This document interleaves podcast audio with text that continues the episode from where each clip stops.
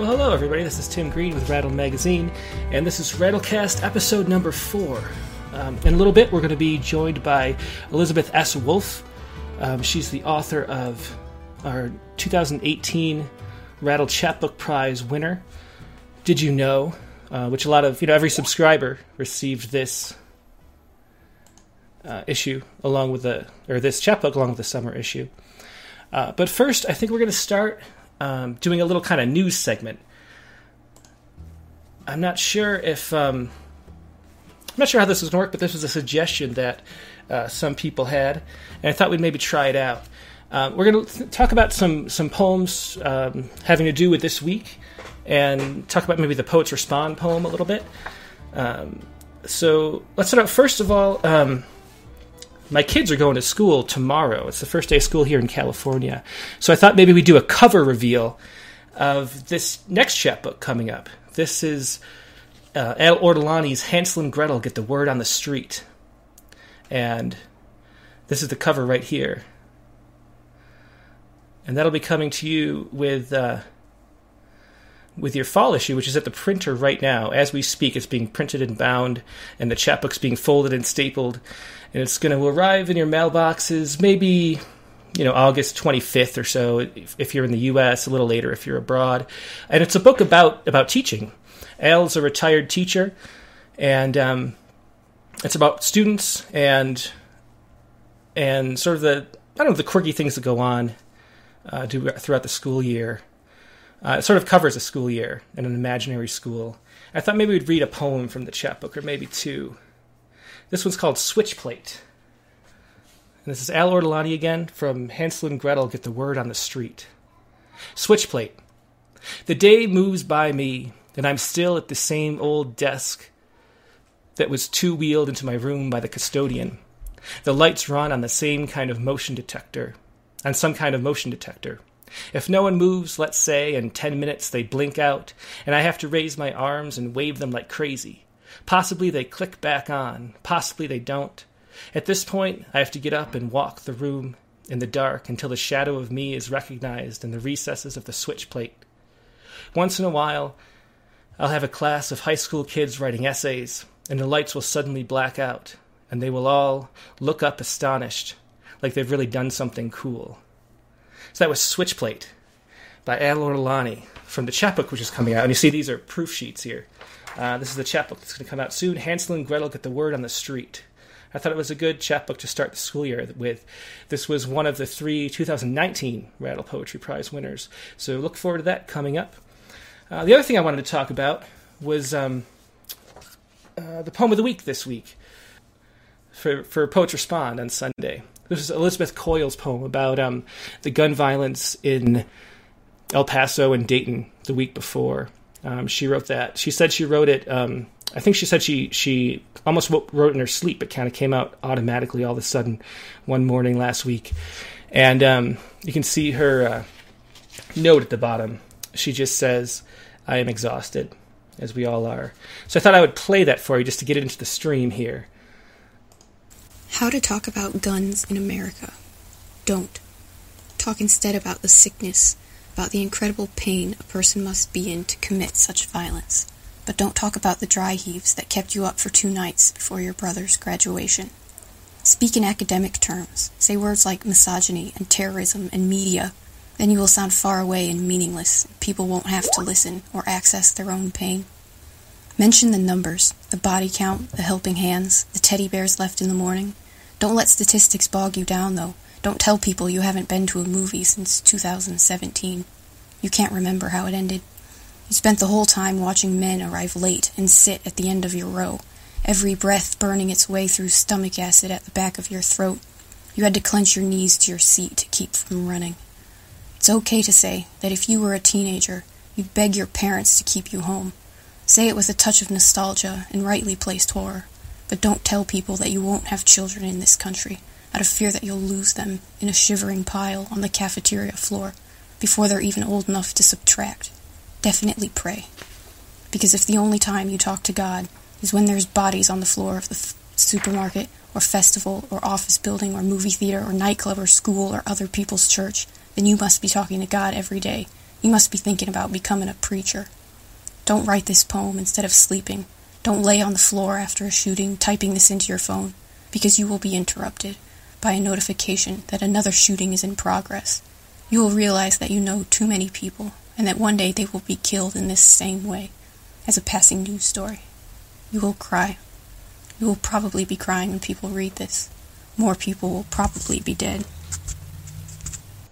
So once again, that was Elizabeth Coyle reading "How to Talk About Guns in America," and um, and every every Saturday morning, I read all the Poets Respond poems while laying on that couch behind me, usually on a little iPad, and um, I kind of just sit around and wait for that feeling of uh, goosebumps, really, the hair standing up on my arm, and then I immediately know that that's the poem. That's kind of how editing works. You just um, you know, you just read and listen to your own body and reactions, and sometimes a poem takes the top of your head off, like Emily Dixon, Dickinson said, and uh, this was a poem that did that. Um, so, so later on, we're going to have an open mic as always. If you'd like to join in live on Skype, uh, all you have to do is send a message to us uh, right now at live colon rattle poetry is our Skype address, and we will call you back, or I will call you back. I'm the only one here, um, and uh, it, we also have a bunch of pre-recorded poems too. So we have about seven open mic poems. You can submit poems if you go to rattle.com slash rattlecast. Uh, you can use submittable to submit poems plus uh, MP3s or some kind of audio file, and I'll convert it and, and get it all set up. And so we'll ha- we have seven open mic poets coming up after we talk to uh, Elizabeth Wolf and hear her poems. And uh, I think we're going to have um, I think we might have to have a situation because we already had about twenty, you know, two dozen people maybe submit open mic poems just this week since we opened it up to having them be pre-recorded, and we can't really do that many an episode. So I think we're probably going to have submissions for the open mic open um, part of the, you know some months for a while, or maybe at the beginning of every month or something like that. And and because uh, I don't really want to filter these, I want these to be a true open mic because I love open mics. I love having no idea what's coming up. I uh, these uh, we have seven poems lined up, and I have no idea. Uh, I have no idea what they are. I listened for the sound quality, but that's it. So I'm really looking forward to hearing those later. And I love even more if people could call in live and have them, you know, have your own face be on the screen here for the YouTube stream. It's really fun to do. All you need is the Skype app, and once again, just uh, text me at live colon rattle poetry and I'll reply and, and, tell you that I have you lined up to go, and I'll call you back at the end of the show when it's time to go. Now, uh, once again, the poet we're talking to today is Elizabeth Wolf, and she's the author of Did You Know? I'll read her bio on the back really quick, and there's a picture of her. Uh, Elizabeth S. Wolf is the author of the chapbook What I Learned Poems from Finishing Line Press. Uh, her poems have appeared in multiple anthologies and journals, including Persian Sugar and English Tea, Mosaics, Ibbetson Street, Peregrine Journal, Tuck Magazine, and others. She's a regular at the Merrimack Mike uh, Open Mic and Full Moon Story Slam. She lives in Massachusetts and works as a metadata librarian.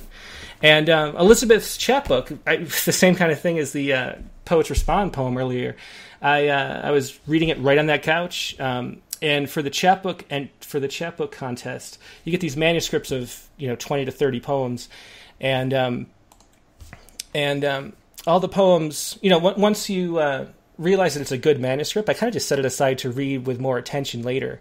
So I usually read, you know, if if I find it's going to be good, I read like the first three poems, and I realize it's going to be good, and I just set it aside because I don't even want to you know, because I'm trying to move through all the submissions. But with Did You Know, I remember very vividly, I just read the whole thing. It was the only manuscript that year uh, that I read the whole thing straight through the first time because it's such a compelling story. And I just couldn't put it down literally, so I didn't. Um, and we have, I could say more about it, but I thought maybe it'd be interesting to share this review, which says it really well, even better than I could, I'd say. Um, and this is by uh, Siham Karami on Goodreads. And I love Goodreads because um, the reviews on Goodreads aren't blurbs, they're actual people sharing actual opinions. So, so here we go. This is, uh, this is what she had to say about it. This book needs to be read from beginning to end, and once you begin, it will grip you into the world of Elizabeth Wolf, a world you will need to follow wherever it goes. I have difficulty standing on my feet, especially at the end of a long day, yet once I picked it up with zero expectation that I would even be interested, Yes, despite the engaging cover, I decided to start with the first one. I stood on my feet, riveted in the walk in closet, unable to put it down until the last memorable emotion packed but restrained line. This has changed my idea of what poetry is or must be. I'm a huge fan of craft, especially formal craft in poetry, and this book is very well written, a simple and direct narrative with none of the we're going to reinvent language by using outlandish imagery methods popular among literary, major literary journal editors. But what it says, the story of a lie that destroyed the lives around the liar, a secret created by failing to tell a simple but painful truth, is its strong point, a powerful testament to how important honesty is. It is the exact and most important message we need to hear this at this moment in history, when truth itself is being deliberately undermined for personal political gain. It also tells the story of how women's lives were so terribly constrained, how they were denied agency over their most basic needs, and many women to this day suffer from such treatment. Patriarchy is still alive and ruining lives. I would say its message and style are on the same page, honest and direct, as a poetic style shows us what happens when one chooses to hide an important truth. The book has made a powerful impact while nothing is overstated. Some important questions remain unanswered, as they should be. Wolf opened up her heart and world, such an unusual tale, and kept me on my feet, mind transported, even forgetting that I was standing, and when I remembered, I didn't give a damn. Uh, Rattle Chapbooks are all contest winners and are consistently very good and surprising, but this is one of the best. The main point of poetry is, in fact, to get us to see things in a new way, to awaken us to truths we didn't notice before. The author succeeded in leaving me entirely transformed. Highly recommended. And again, that was uh, Siham Karami on Goodreads. And um, I had very similar responses throughout, um, you know, feedback from subscribers throughout the summer about this chapbook. It was really the highlight of um, the summer season, if you want to call it that. Um, people talked more about this chapbook than they did about the issue of Rattle itself, and I love it when that happens. It was a really great chapbook, and, and let's bring in our guest here. Um, she's going to unmute her mic, and we'll say hi to Elizabeth Wolf. Hi, Elizabeth. Hello. And, in your calling from Massachusetts, right? Yes, I am. And and that was a, a great review, and I hadn't read it recently. It really is. I couldn't wow. have said it. I mean, I literally couldn't have said it any better myself, and uh, so why bother? um, eh, but that was really the experience of the book. It's such an engaging and down to earth book that tells a, compelling story that needs to be told. I think, and um, I don't know. I, I, think there's a kind of um, uh, uh, I think of it as like an ideal rattle poem, which is that kind of down to earth um, no frills, to the heart of the matter type poem, which is what we've spent 25 years publishing. We try to be eclectic and publish all sorts of things. And personally, I love uh, formal poetry, um, so I love being able to publish uh, free verse too. And as an editor, reading tons of submissions, I love experimental stuff. Um, but the real heart of Rattle is this kind of poetry right here, and you have a whole chapbook of great poems. Do you want to start start reading a few from the beginning, maybe a couple? Sure. Uh, I'd like to start with the first one, and I'd like to tell you the, the first one is called Tangled Web. And the way this book actually came about, uh, as you heard in the bio, I've been going to a story slam, the Full Moon Poetry Slam in um, and a friend was driving me home, and the next topic coming up was Tangled Web. And so I told her, Oh, I have a story about Tangled Web and Lies, and I gave her uh, a, a, brief Reader's Digest version, and she said, That's what you should be writing your poetry about. And I stopped and thought, Yeah, it kind of is. So the first poem of the chapbook is Tangled Web, and it took off from there. Tangled Web. Before HIPAA, before women could carry credit cards in their own names, back when talking about birth control with unmarried young women could land you in the Charles Street jail, my mother's legs were tingling. Some days they felt hot, swollen, and stiff. Some days they didn't feel much at all. My mother spent summer afternoons sitting on her screened in porch with bags of frozen vegetables draped over her legs, needlepoint in hand, or a deck of cards for a wicked game of bridge. One fall my mother went blind in one eye, but then her vision returned. My father was a lawyer. We had the best of Boston health care.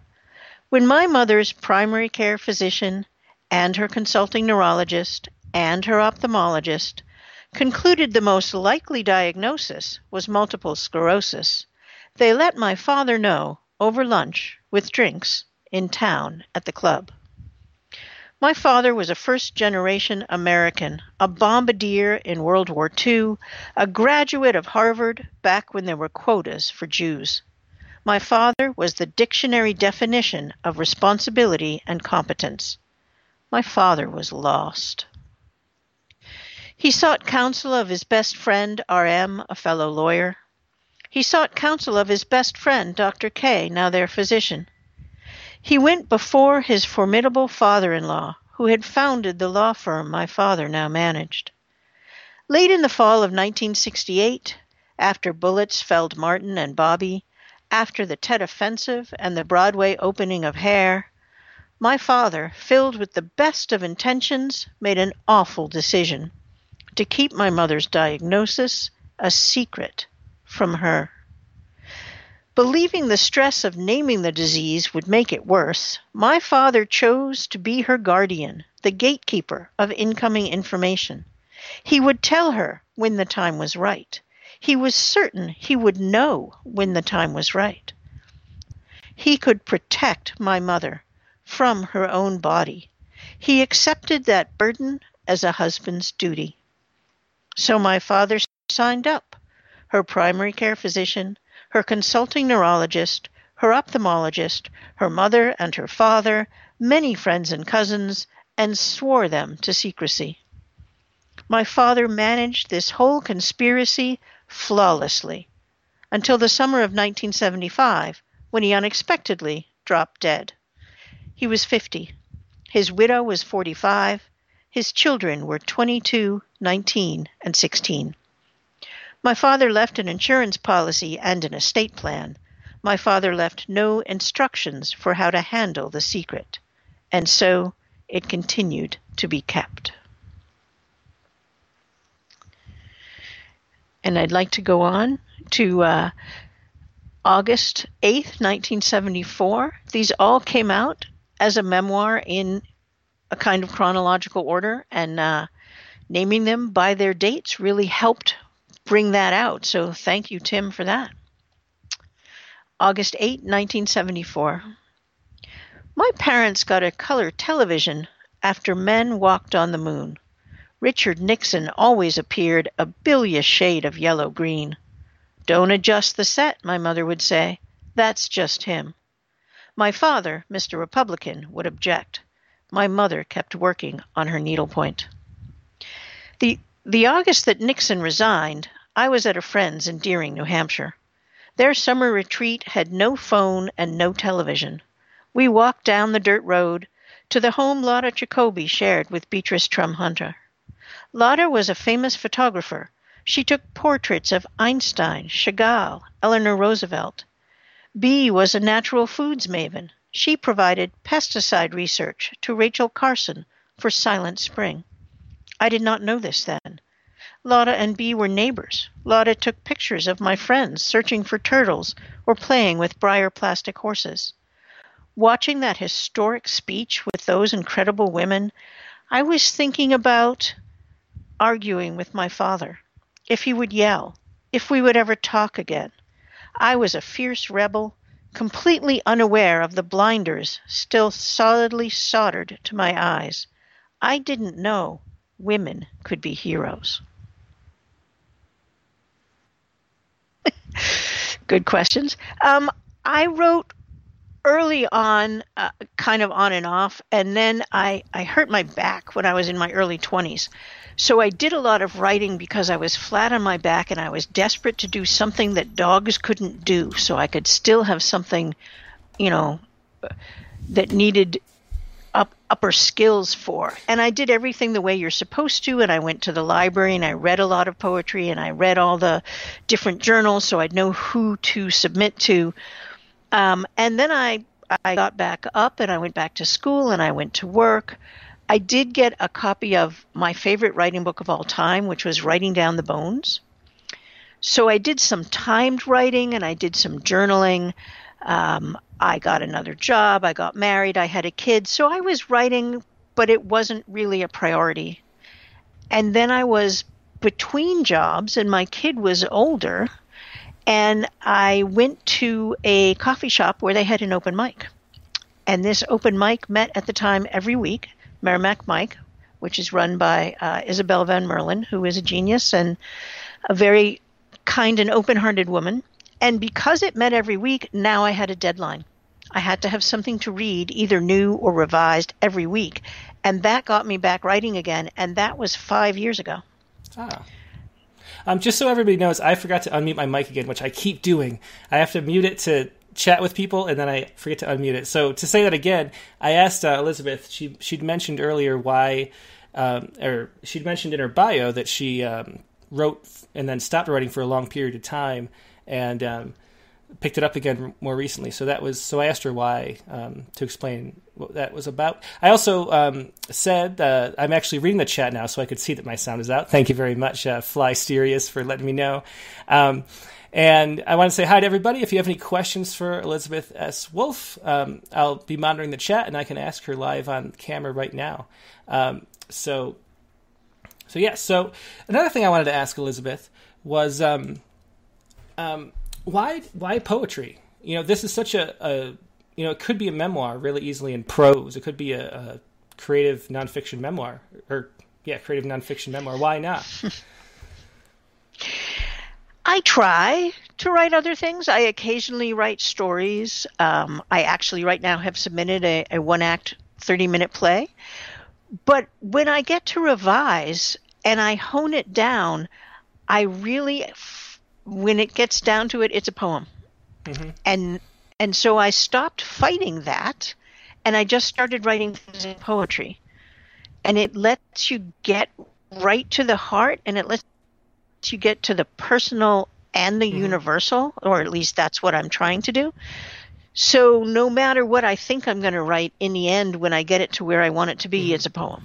Yeah, well, that's great. Yeah, I'm really glad that you uh, you have written this poetry because we only publish poetry, so that's the only way we could publish this great book. So thank you very much for that choice. Um, do you want to read a few more poems? Sure. So I just read at uh, an event that was Poets Telling the Truth. So I want to read the before she knew and after she knew poems because they're exact uh, the before and after of the lie. So before she knew. My mother shopped for groceries at the oddest hours when she was least likely to see anyone she knew. My mother had a wobbly gait and needed to clutch the cart. It takes a lot of steps to get through a supermarket. My mother was afraid her neighbors would gossip that she was always drunk. When my mother did drink, she used a paper cup. The nice glasses from the bar set kept slipping from her hands. Sometimes my mother sat halfway up the stairs and halfway down, like the Christopher Robin poem. I found her there reading more than once. She was afraid one day her legs would fail and she would be stranded forever upstairs or down. Sometimes, after she sipped scotch from her paper cup, my mother crawled. She was afraid if she fell down, she might not be able to get back up. My mother got tired and napped often. It stressed her out. My mother recited nursery rhymes to soothe her worried mind. My mother feared she was going insane. She didn't tell anyone. Her children were embarrassed and didn't say a word. And then there are a few intervening poems, and we get to after she knew. My mother did a lot of research. She chose all new doctors. My mother joined support, support groups and signed us up for newsletters. My mother moved to accessible housing with mobility aids within two years of the conspiracy collapsing. My mother named her crutches fuck and shit. My mother enrolled in a clinical trial. They gave her chemo to knock out her immune system. She lost her hair and never walked again. She spent two months in a rehab hospital. They spread lined sheets over her bed and chair in case of accidents. My mother pinned the sheet to her shoulders like a cape, threw off her wig, and raced down the hallways full tilt boogie in her cherry red rascal. My mother was a rocking superhero.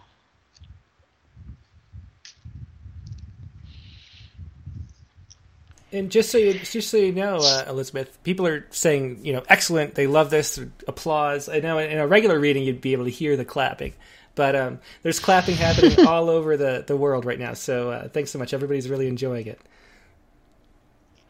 Thank you. Um, I want to read one that you just recently featured, uh, but I chose it to read tonight because it is my daughter's favorite poem of the book recycling the travel section. My family always read the newspaper. When we sat for dinner, 6:30 every weeknight, you better know your news. Sunday papers were a special treat. For years after the secret was spilled, my mother separated the travel section from the Boston Sunday Globe and sent it unread to recycling. If she had known, she said, she would have traveled with her children. My mother loved London and always wanted to return. You can't get that back. And all that time estranged from her children, fighting her own decline. Some things can't be fixed. Splintery shards remain, like the glasses that slipped from her numb hands onto cold, hard floor.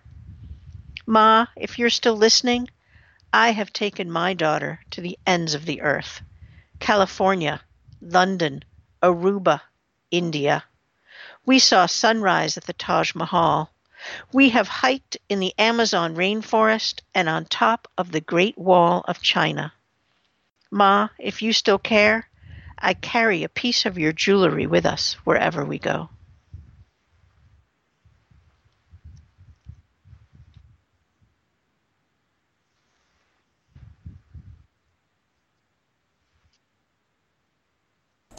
Kevin Lemaster wanted to ask a question. Um, he okay. asked, um, "Was it difficult to write about such a painful subject? And did your family give you any grief about the subject matter?" Good questions. Um, actually, it was way less difficult than you expect. When I decided that I was going to take on this project, I decided I was going to take it on as a rattle chapbook.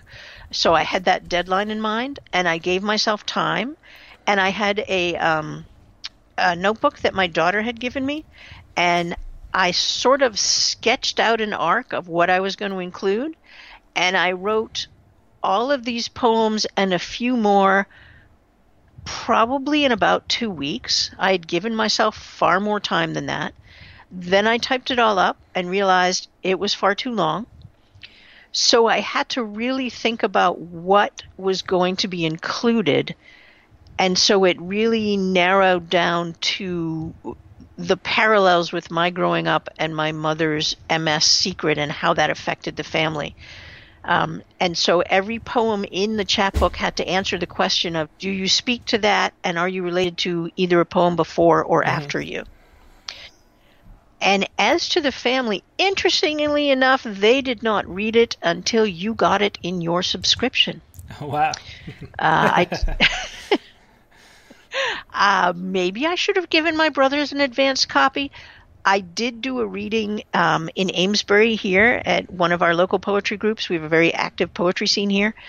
And the first question I got was, What was your brother's reactions? And I just looked at them and said, Ah, yeah, they don't know this exists yet so I was kind of able to do it just as my story, and they didn't uh, they didn't get any feedback until it was out in the world.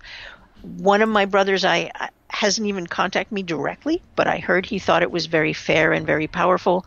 The other one called me. Um, he was an English major and is now a teacher, and we went page by page for two hours. Oh, it was wow. awesome. Oh, really great. good feedback. Do you, do you think um, you know? Do you think I don't know. Do you think there's a, like a more of a connection with your family afterward? Like, do you think it was something that needed to be aired, or um, or is it something that they'd rather not have been aired? Do you know what I mean? I think it was something that had to be said, and I think I had to be old enough to be able to sort of look at everybody's different perspectives. So I'm not sure I could have written mm-hmm. it earlier. so I, I, think it was a combination of the time that um, you know the older generation is now gone. Um, so I needed to get it all out. It felt like it had mm-hmm. to be said, and I've heard far more from my extended family uh, in the past two three months than mm-hmm. most of my life. Well, that's great. That's great. Um, Jimmy Pappas has a question. He says uh, he asks which poem in the chapbook is your favorite. Oh, that's a tough one. Um, I have to say it might be there used to be rules because I, I I can read that now, but it's it's based on a very vivid memory I have of visiting my mother after the secret was out, and we had this really odd interaction. And so when I used it in this poem and and kind of tied a lot of the different themes and got to use that, it became sort of the the turning point for me in the collection. Yeah, yeah, that makes sense. Should Do you want to read that one? That'd be a good sort of transition, and then maybe read some newer poems or poems from different books or something like that. Sure, that'd I be great. that. Yeah, thank you. All right, so there used to be rules. My mother told me once, when I was in my 30s, she couldn't imagine how hard it must be to have choices.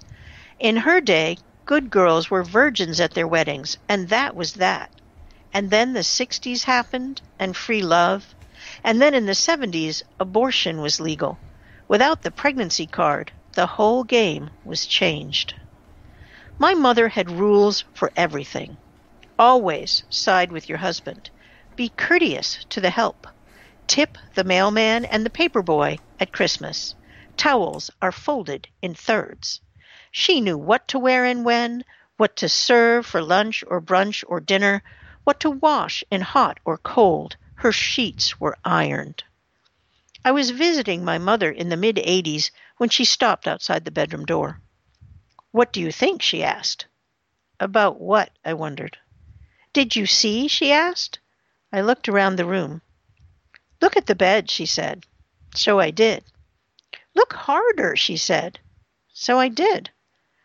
I used the top sheet from one set with a different fitted sheet, she declared. I thought you'd get a kick out of that. I stared at the bed. I stared at my mother. She was positively delighted with her act of rebellion. My mind reeled. How sheltered was she? What did she see when she looked at me? Does she know how I lived as an outcast, a foster child?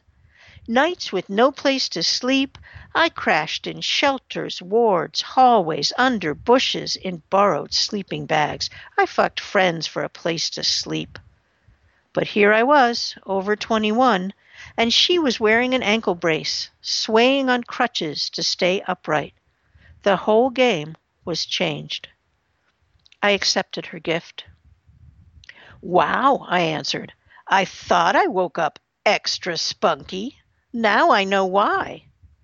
She turned and crutched down the hallway, giggling. I stood staring at the space where my mother had been. Thanks for that question. I was wondering whether I should include that one or not. Well, I'm glad you did. A couple more comments um, just to, to, pass along. Um, um, Singh says, You are inspiring, and I agree. And um, um, Nicole Jenkins says, I have a lot of poems like this in my collection, and your feedback give, gives me the courage to let them out. So, um, so thank you so much. I, I just love this stuff and I think when you let them out, you'll find out that other people are, are going to be receptive and they're going to relate. And uh, it's been an amazing experience, I have to say. And, you know, this is from someone who didn't show it to anybody but an editor until 7,500 people saw it one, one month. um, so, do you want to read some new poems or poems from, from other collections or something like that? Yeah, I was going to read some new poems. Um, and and these started as rattle response poets respond poems, um, which I love because it gives me a deadline. And a lot of times I don't submit because I know it's not ready at that deadline. But just having that deadline is is great. That's a great service, Tim. Um, and this is you'll recognize as a Kavanaugh poem. It's between my fingers like a shield. It was published in Ibbetson Street Press uh, in December, and it was nominated for a pushcart. Between my fingers like a shield. I carry shards of glass in my pockets. I broke the mirror. I didn't want to see. Pretty gets catcalled. Pretty gets groped by anonymous hands. Men press against Pretty's behind on the bus.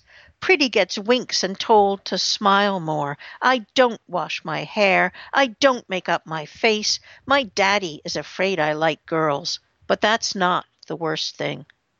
Daddy, your friends used to blow smoke in my face and feel up my rear, used to look down my shirt while I fetched a coaster. Daddy, after a few drinks, your friends are too friendly. I don't wash my hands. They don't want me touching their food any more. They call me a slob. But that's not the worst thing. The boy next door, I thought he was my friend, Daddy. The varsity team invited me to a party. I was happy then. Daddy, those boys are not my friends. Daddy, Pretty is dead. Pretty got raped. Now I just walk around in this dirty body, try to make it through the day untouched. Pray for me, Daddy. They say Jesus loves a sinner and blesses the unwashed. I'll be right over here, waiting for a sign, clutching shards of glass. I have another one that's on a bit of a brighter note. This was based on a story in my local newspaper, um, actually based on a true story, pretty close to this to the way it was written, and it is included in uh, a forthcoming book. I have a full length collection coming out from Kelsay Books that is uh, will be titled "When Lawyers Wept."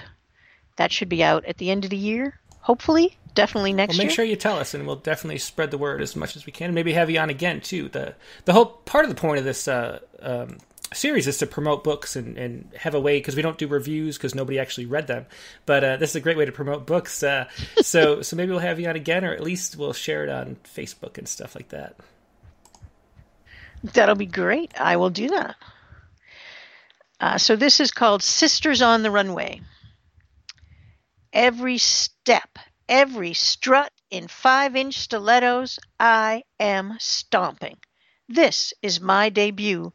My head is a mile high, my smile is shiny wide, and I am fabulous. Snaps in Z formation. When they first said the fundraiser was a fashion show, I thought it was nuts. This is Hannah's house, a shelter, service center, sanctuary for women. But the others got all giggly and giddy like kids at a pageant. I'm a big girl. I'm tough. But I know, at least on the outside, I am ugly. My daddy told me first. I got a spot on my chin, and he said I was too disgusting to sit at his table. I ate dinner in the cellar like a dog. I made myself small, small as I could. Hiding in corners cuts you down. My boyfriend said I was beautiful when he wanted a blowjob. Otherwise, it was the other B word, and he hit. I got scars on my boobs where he branded his initials with a lit cigarette. No other man will want you now they know you're mine, he said. I took it for a while. He said he loved me so much it made him crazy. I took it for too long. I left with nothing. I was nobody, even inside my own head. I didn't know what to do. I married young, then moved in with my boyfriend, and my husband left for someone younger. Never held a real job. Didn't know how to make a budget or pay bills. Hannah's house helped me open my first bank account. I'm at the head of the table now. I'm a big girl, curvy. But Kathy, she called me voluptuous, and she said it with a wink that made me feel delicious. So here I am, Sass in stilettos. I am wearing a bold, bright, curve loving gown, baby. A push up bra with wicked peek at me lace. I am gorgeous. Cindy did my makeup and Maggie did my hair, and when I teared up, Ruthie clapped and said, Strike a pose. Suddenly I was all that. We lined up behind the curtain, listening to the hoots and hollers for the women on stage. Ruthie asked if I was ready, and I jutted out my hip and said, Honey, I was born ready. Um, I can go on. Yeah, why don't you do? Um, I have no idea what time it is, but maybe do one or two more. All right. Let me do. Let me see what I have marked here. I want to do one, an anthology I was included in that just came out, Violet and Wing. Oh, I don't know if you can see this. I can only see a little portion of myself. Really close to the camera. How's that? Yeah, there you go. That works. um, and I, this was back in the days when I was still using Duotrope. It is Violet and Wing, Wing, an anthology of domestic fabulist poetry. I had to actually look up to see what that was.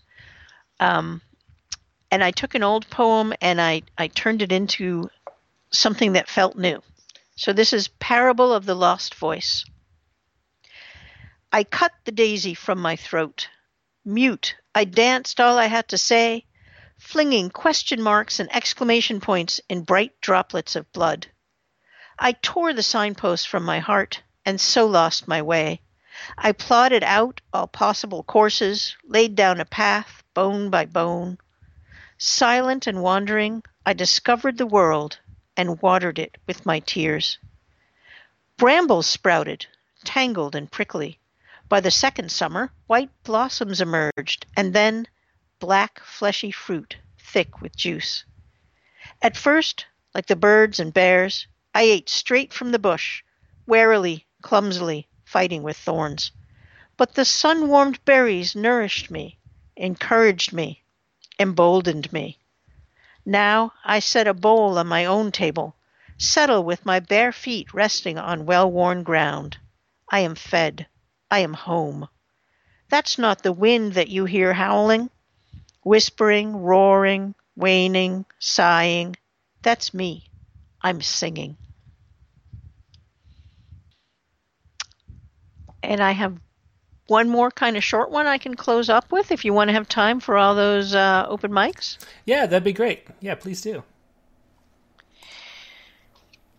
Last year, I was lucky enough to go on a great adventure. My daughter was working as an au pair in Shanghai, so I visited her in China.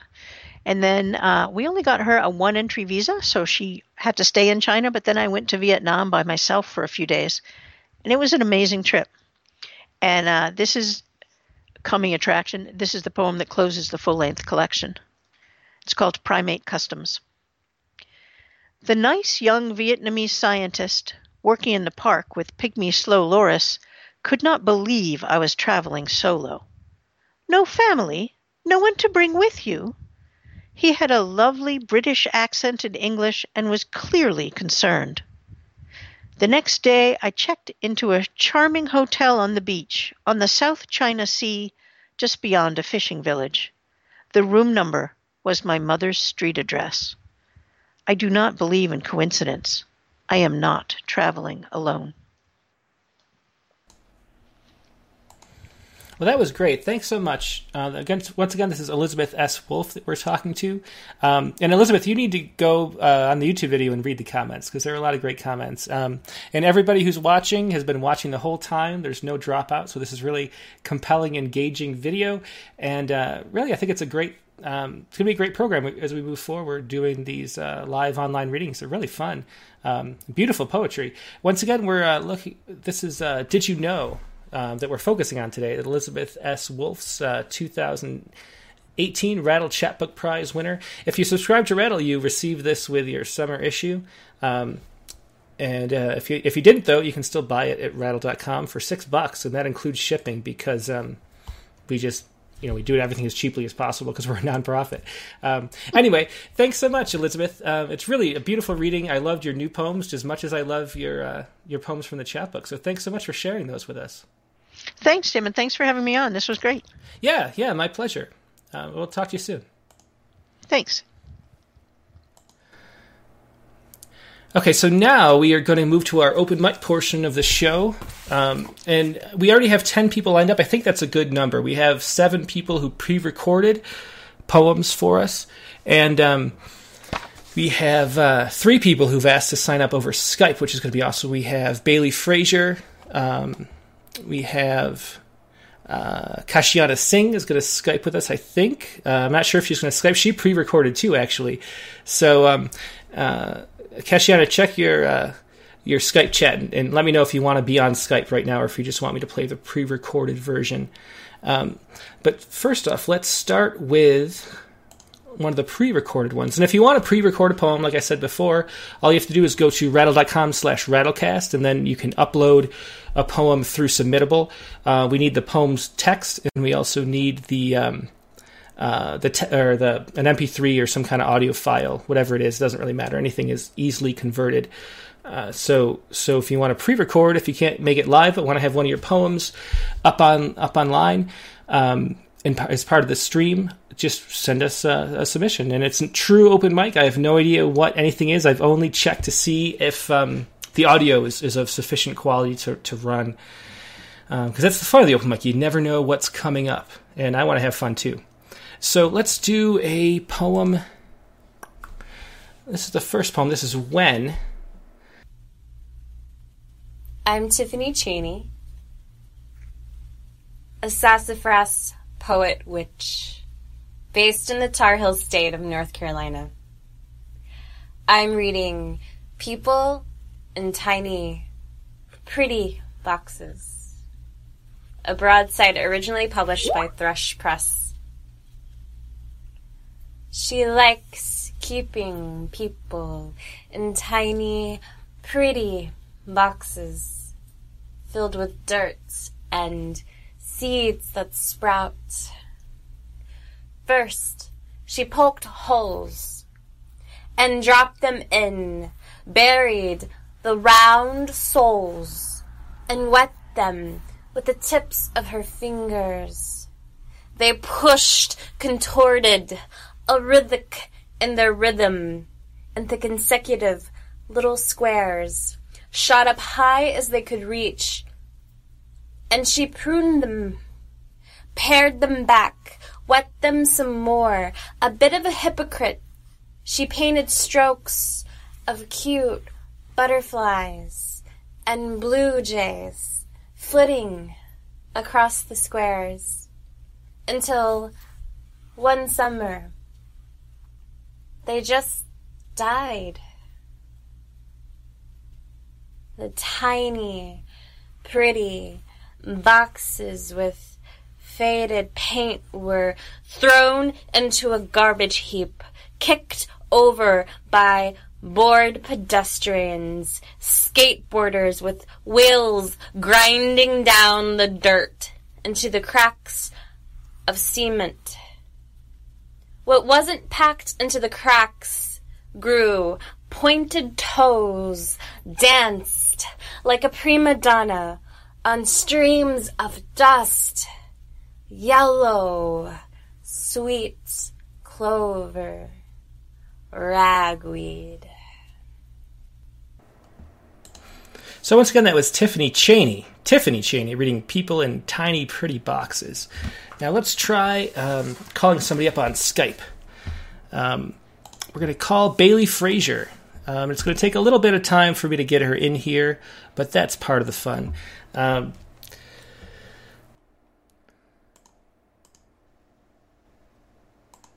there you are. We see you now. Um, hello. Hello. and your audio's on. So, so Bailey is um, uh, been in Poets Respond a whole bunch of times over the years. She's one of the sort of Poets Respond stars. I don't even know how many times. Um, uh, but yeah, me either. but uh, but what do you have for us today? Um, I have a poem that I actually wrote probably like two years ago, but I've been revising it a lot, mm-hmm. and so I'm kind of done with it, and I want to just read it. So okay, great. Um, I just have to wait for my computer to catch up with me so that okay. it puts it on my screen. Perfect. There yeah, yeah, no problem. Okay, this is called Waiting for a Punchline. Waiting for a punchline. Hello, April. Your birds are strapped like pulse lines on the wires above my head, feeding light from rundown apartments to gated communities. My neighbor smokes ankle deep in mud instead of in the stairwell. Rain, tiny blades. You remind me of my body, an echo of something that cannot be washed away. April. I want to read you a poem in a dark room with no one else, where you will hear the angry wind farms we drive past, the thunder of construction as we near downtown, engine stalling, still cold enough that everything feels abandoned. But somewhere between the words wings and distance, you will feel safe. Walking with me past the smoke shop and the convenience store, where the signs each night flicker, die a little more. Drenched, I will tell you how, as a child, I needed stitches in my face, how I felt like I'd rather stay apart than together as the needle wove. When we stop in the bar, you are comfortable. You like dim haloed light and classic rock, and the bartender feels like a sister. I'm stuck, you hear me say. My car won't start. And I've written the bartender's smile into threads that pucker and snap like door hinges. I will say, April, it's raining. And you will say, I know. And I will pause over the poem as if over my life, because neither of us see the man follow me into the windy night, but we hear birds slicing the sky and think, it is beautiful. And you are foolish, April, always waiting for a punchline. That's when I'll tell you about my neighbor. How he was drunk when I stumbled home, hands sewn to his cigarette pack. How he began his morning telling me his father touched him as a boy. How I offered him a light. How that was all I had. Yeah, that's Yeah, thanks so much, Bailey. That was great. And uh, and your audio, however, it was quiet at first, but it, it sort of picked up, so it was really came through clearly. Um, it was great to hear you read and, and see you in person for the first time. We published you like I don't know seven times or something, some crazy Oh. number like that. Maybe not that many, maybe five. But we published Yeah. you a bunch, and you're calling from Canada, right? You're you living, Yeah. in- yeah, yeah. Great. Well, well, thanks so much for seeing you, and thanks for sharing that that wonderful poem. We appreciate it. Thank you having me. Yeah. Okay. Um, let me put Bailey. and uh, we will go back to the open mic, or the, the pre recorded poems. Um, let's see what we have next. Let's find the actual author of When. Um, and the actual author of When um, is Julianne, Julianne King. And so uh, we'll hear that now. Here comes uh, When by Julianne King. Hello, my name is Julianne King. I am a poet and actor based out of St. Louis, Missouri. Today I would like to submit my poem When for your consideration. Unfortunately, this is a poem I wrote in some dark moments of fear after registering my oldest son for middle school, facing the violence that all American parents face as we send our children off to school and um, what feels like the inevitability of violence that follows our children there. It feels, I imagine, like what it would be like to send your child off to war. And I sincerely believe that nothing is going to change this path that we're on. Um, nothing is going to pull people away from violence if it's upheld in the name of freedom. Or at least that's what I believed when I wrote this poem. And the desperation um, is something that I still struggle with as I'm facing another school year. So here it is, my poem, When. Thank you so much. When. I've played this out a million times, run it through. Known beyond a shadow of a doubt what I would say when the cameras came to town and dared to point their incapable of being bystander lenses in my direction. I know I will tell them about the way you used to say cookies with too many O's, and how full your laugh was, how funny you were, how your brothers and sisters saw you, and that I wouldn't be who I am without you. I will tell them how easily you made friends, and about the poem I wrote when you went to middle school. I let you go, let you return to the battlefield hallways against my instincts. I will tell them that nothing will ever be the same, that a mother's grief should be enough to change the world, but it never has been, and our cannon fodder children with their PTSD and pills aren't even sacrifices anymore. The gods on Capitol Hill, they are not appeased. I will tell them some wounds do not heal. I will tell the cameras when they make it to this town that nothing matters, and I will open my arm from elbow to wrist on live television. I will whisper your name as the camera cuts away from the gore, and they will forget me like they will forget you, like they have forgotten all the others. But I won't. I won't forget, and I won't have to witness their false shock turn to apathy. I won't have to watch myself wither away wondering what you could have been. I hope I soak the cameraman in crimson grief. I hope he retires his lens and starts a revolution. I hope a lot of things, but there are only two things I know. When, not if. And there is no world without you, because mothers do not survive the loss of their child, even if their hearts keep beating, even if the breaths keep coming. I will die beside you in that classroom, curled in a corner, leaving a message for me to play at your funeral. I will die again and again until the news crews come, and I will tell them their fascination with grief will never be sated, and I will hold my hands behind my back and pry my arteries open while I answer questions no one wants answered. When the cameras come to town, I have it all prepared. I have since the day the yellow bus first took you away to the front to die for a country that cares more about profits than people, more about elections than generations. When, not if the cameras make it to this sleepy town, I will drown the world in the magma of grief that already fills the darkest corners of my knowing. Knowing you may not reach 16, knowing the body count rises, but so do profits, knowing protests and compliance have done nothing. Knowing your blood won't either, knowing our deaths won't matter, but maybe the cameraman, drenched in a mother's grief, will remember the day he brought the cameras to town. Well, once again, that was Juliana King um, reading her poem When. And uh, a beautiful slam poem, really powerful. Uh, it's really cool to to hear these poems spontaneously out of nowhere. Um, and and I should note too that Juliana did a perfect job of introducing the poem. Uh, I kind of want this, even if you pre-record it, if you're going to do the pre-recording option, I want you to it to feel like you're introducing it and, and telling a little bit about yourself and where you come from. Uh, so that was really great. Uh, let's do another one. Um, let's see.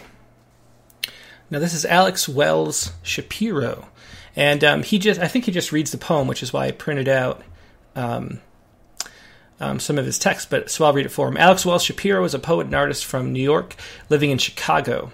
Um, let's see, he's been published in blah blah blah. There's his website if you want to check it out. Um, so this poem was previously published in Genre Urban Arts and the Sick Muse, and was a finalist poem in the at Atrocious Poets Cut Poems from Air Contest for Poetry, inspired by Gwendolyn Brooks. And uh, broadsides are available at atrociouspoets.com slash shop. And this is, uh, once again, Alex Wells Shapiro reading Ben Buried. Two trash bags swelling out of our alleys, overwhelming each other to an impasse, to a chorus of get the fuck out of the road, to nuzzle for leverage, for to accumulating relentlessly, and the hot rubbing and bumpers ripping between us burst us open, our plastic casing conceding to the chaos composure suppresses, spraying we remains onto streets already reeking of and glossed in, rotting apple cores and an iPhone 5, and torn jeans, and a soiled scone, and tissue, and meats too untrustworthy to reheat. We have family on these streets.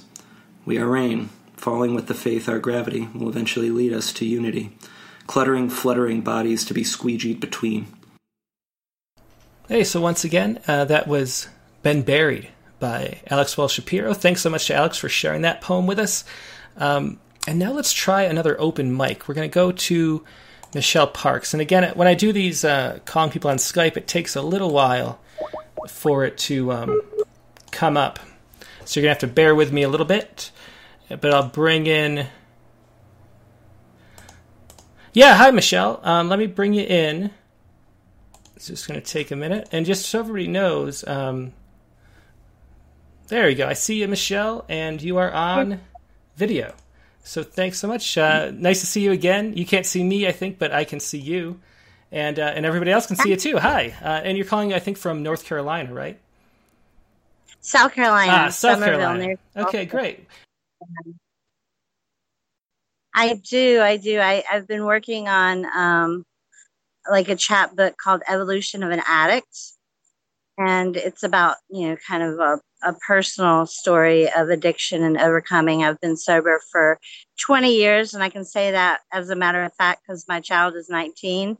And I stopped cold turkey three months before I found out I was pregnant with him. So, yay. At any rate, this one is called All Right. There it was, albino, unexpected, face to face with the boa. When the bathroom was left, I chose right. I'm sure someone told me, hands dipped in paint, tripping on Crayolas, eyes prismed in moonlight. Surely someone told me, left on the left, your other right, the not right. Your hello was constrictive, though that too was right. The cat was lost for hours, found and lost again but the boa never saw her. Only I did. Thanks so much, Michelle. That was great. Yeah, yeah, I love that. Uh, Michelle called in the first week too, so I love having repeat people call in on Skype. It's really fun uh, to do this whole thing. I, I just have a lot of fun. So thanks so much for calling in, Michelle, and good to see you again. Oh, thank you very much. Okay, now I have. Uh, yeah, I've lost my video. The Skype knocked out my video this time. It's always something different. So we're stuck with just the document cam. Um, but that was the last of our Skype callers for today. Uh, thanks so much to Michelle Parks and Bailey Frazier for calling in. It's so fun to know that people are watching and, and calling in, and, and, it feels communal. I I always loved our reading series because um, it just felt like poets getting together, loving poetry, and um, that's what it feels like too when people can call in on Skype. So I really love it. Thanks again to Michelle Parks and Bailey Frazier. Um, and we will go back to the um, pre-recorded open mic portion, and let's see who we have next. Um, this is Kayla Peters, and it's um, "What the Stars Can't See," part one, and then there's a part two too on the next page. Uh, here she is, Kayla Peters. Oops, I had the sound down. Let me try that again. This is uh, Kayla Hi, Peters. I'm Kayla Peters, and this is What the Stars Can't See, Part 1 and 2, previously published in Rigorous Magazine. I'm recording from Chicago, Illinois, and if you like this and want to hear more, follow me on Instagram at k.p underscore poetry. What the Stars Can't See, Part 1. Stars are bored creatures, watching Earth like we watch television. They love to peer in on intimate moments but their perspective is limited by rooftops and awnings. The poor stars will never know of me and you, not truly. They see us walk to the train, but we don't hold hands in public. They see me hold the door open for you, but miss us flirting over sushi.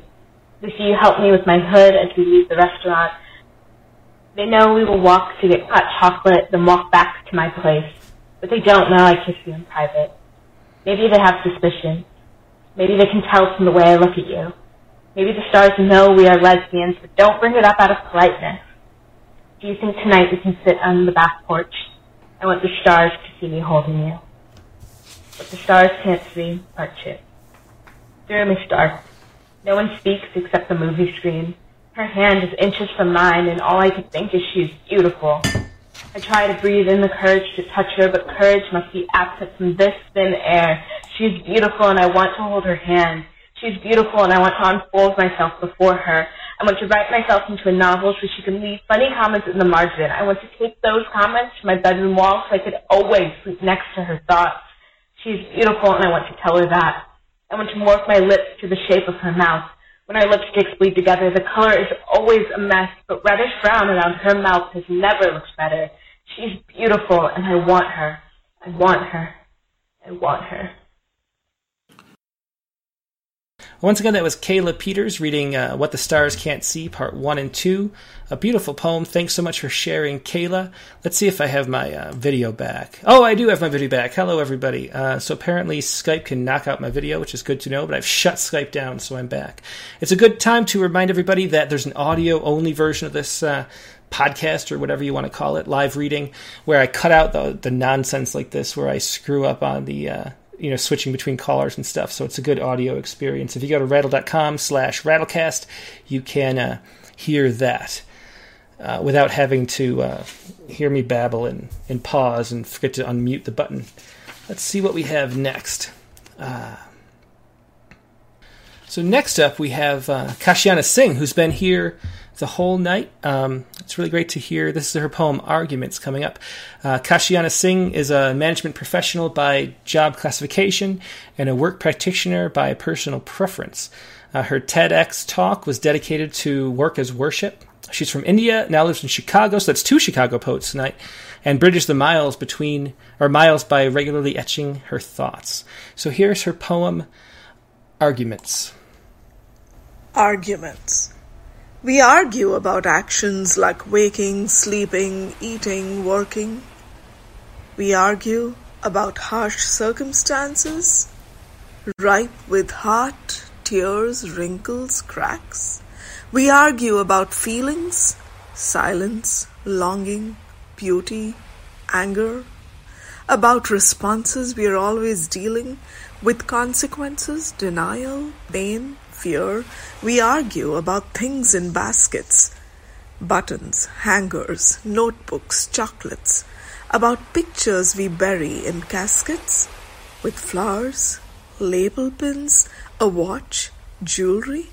We argue about moments sustained, hugs, daylight, goodbyes, labor, about promises we hope to retain with courage, presence, energy, wisdom. We argue. We argue about the most obvious stuff laundry, money, errands, children, about the beginning and ending of love with you, me, us, others. We argue about colors of countries white, black, saffron, red. About listening and language that enables, includes, diffuses, reconciles. We argue about definition of belonging, intention, submission, moonlight, skies, about states and states of mind that captivate, resolve, consume, build. We argue. We argue, have argued forever, yet these days I choke with the weight of words, choices, silences, fear. How do Well, thank you again. That was uh, Kashiana Singh reading arguments, and, and Kashiana's been on the uh, chat stream too the whole night. So thank you so much for both sharing a poem with us and participating that way too. It's really wonderful to have poets from all over the place uh, do this. And I'm not sure. I heard. I felt like I heard waves in the background, like the ocean. I don't know what. I don't know where you are uh, when you recorded that, or if that was some kind of um, background fill. But that was a beautiful addition to the poem, to a beautiful poem. So thanks so much for sharing that. Um, let's move on.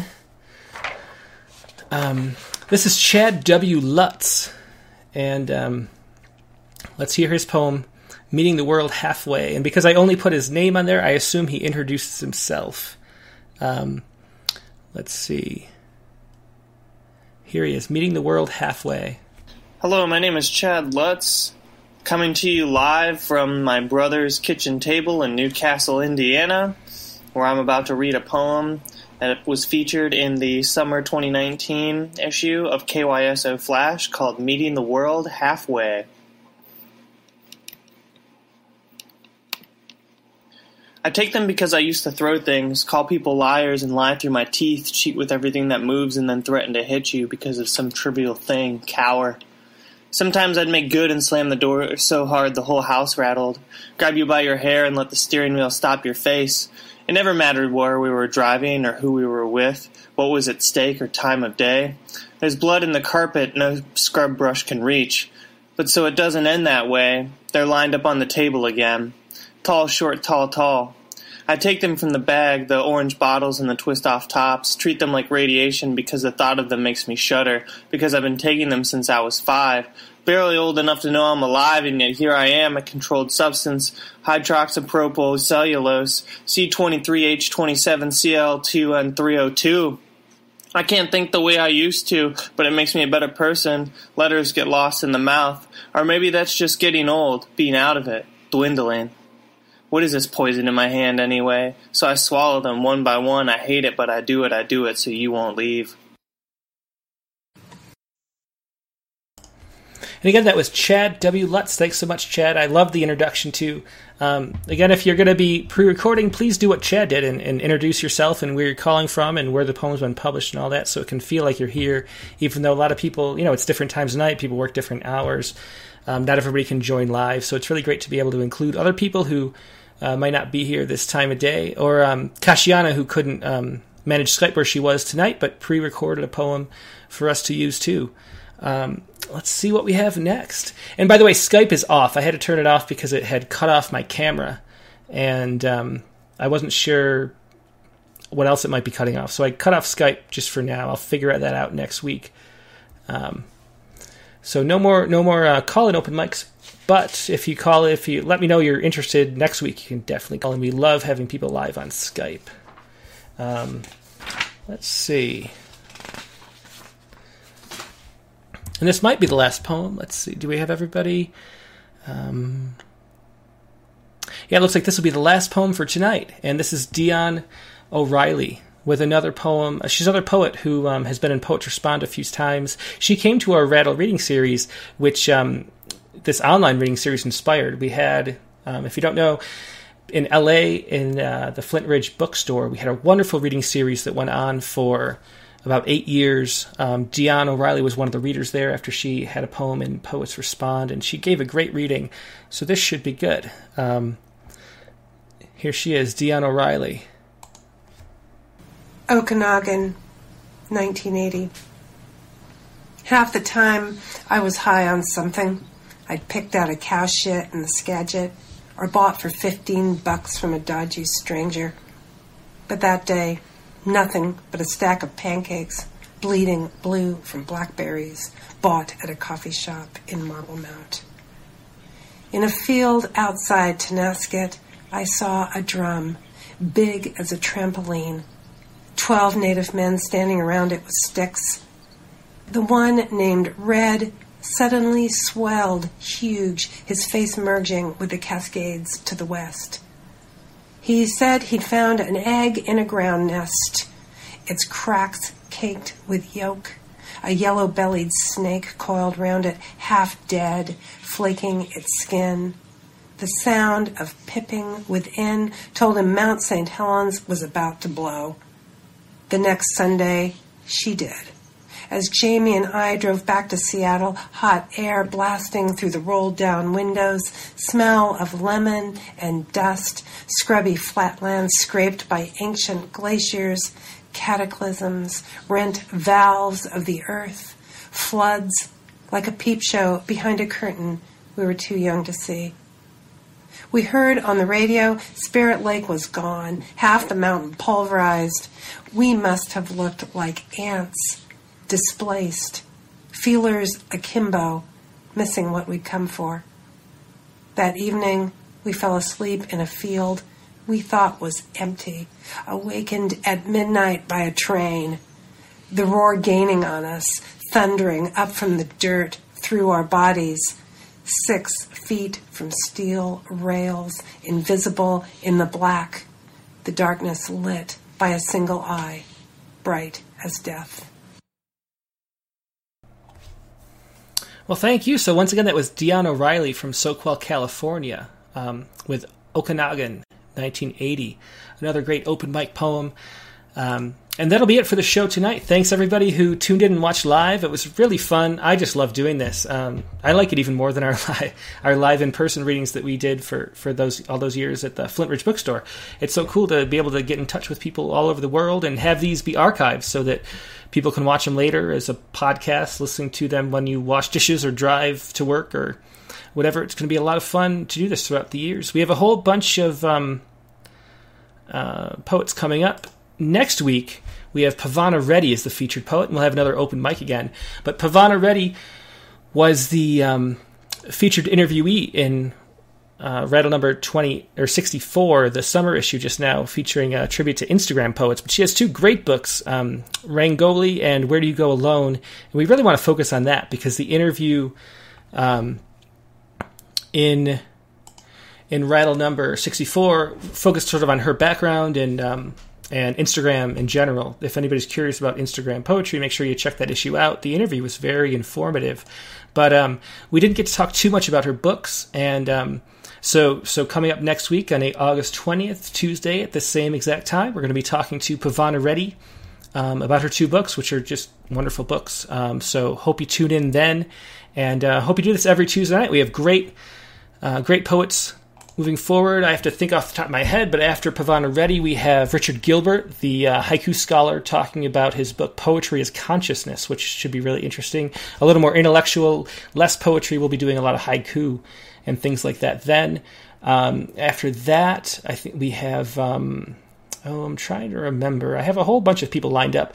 The. Um, um September 24th, if we go out that far, we have. Uh, the author of Hansel and Gretel, Al Ortolani, coming on. And um, every Tuesday we have somebody lined up, so it's going to be a great bunch of shows. And I hope to see you see you there. Hope to see you every time. This is a lot of fun. And uh, tune in next week. And be sure to click like on the video itself so that it spreads around uh, YouTube. And uh, be sure to subscribe and uh, click the little bell so you get notifications when we're live. That's always good. Um, that's all for now. Hope you have a great week.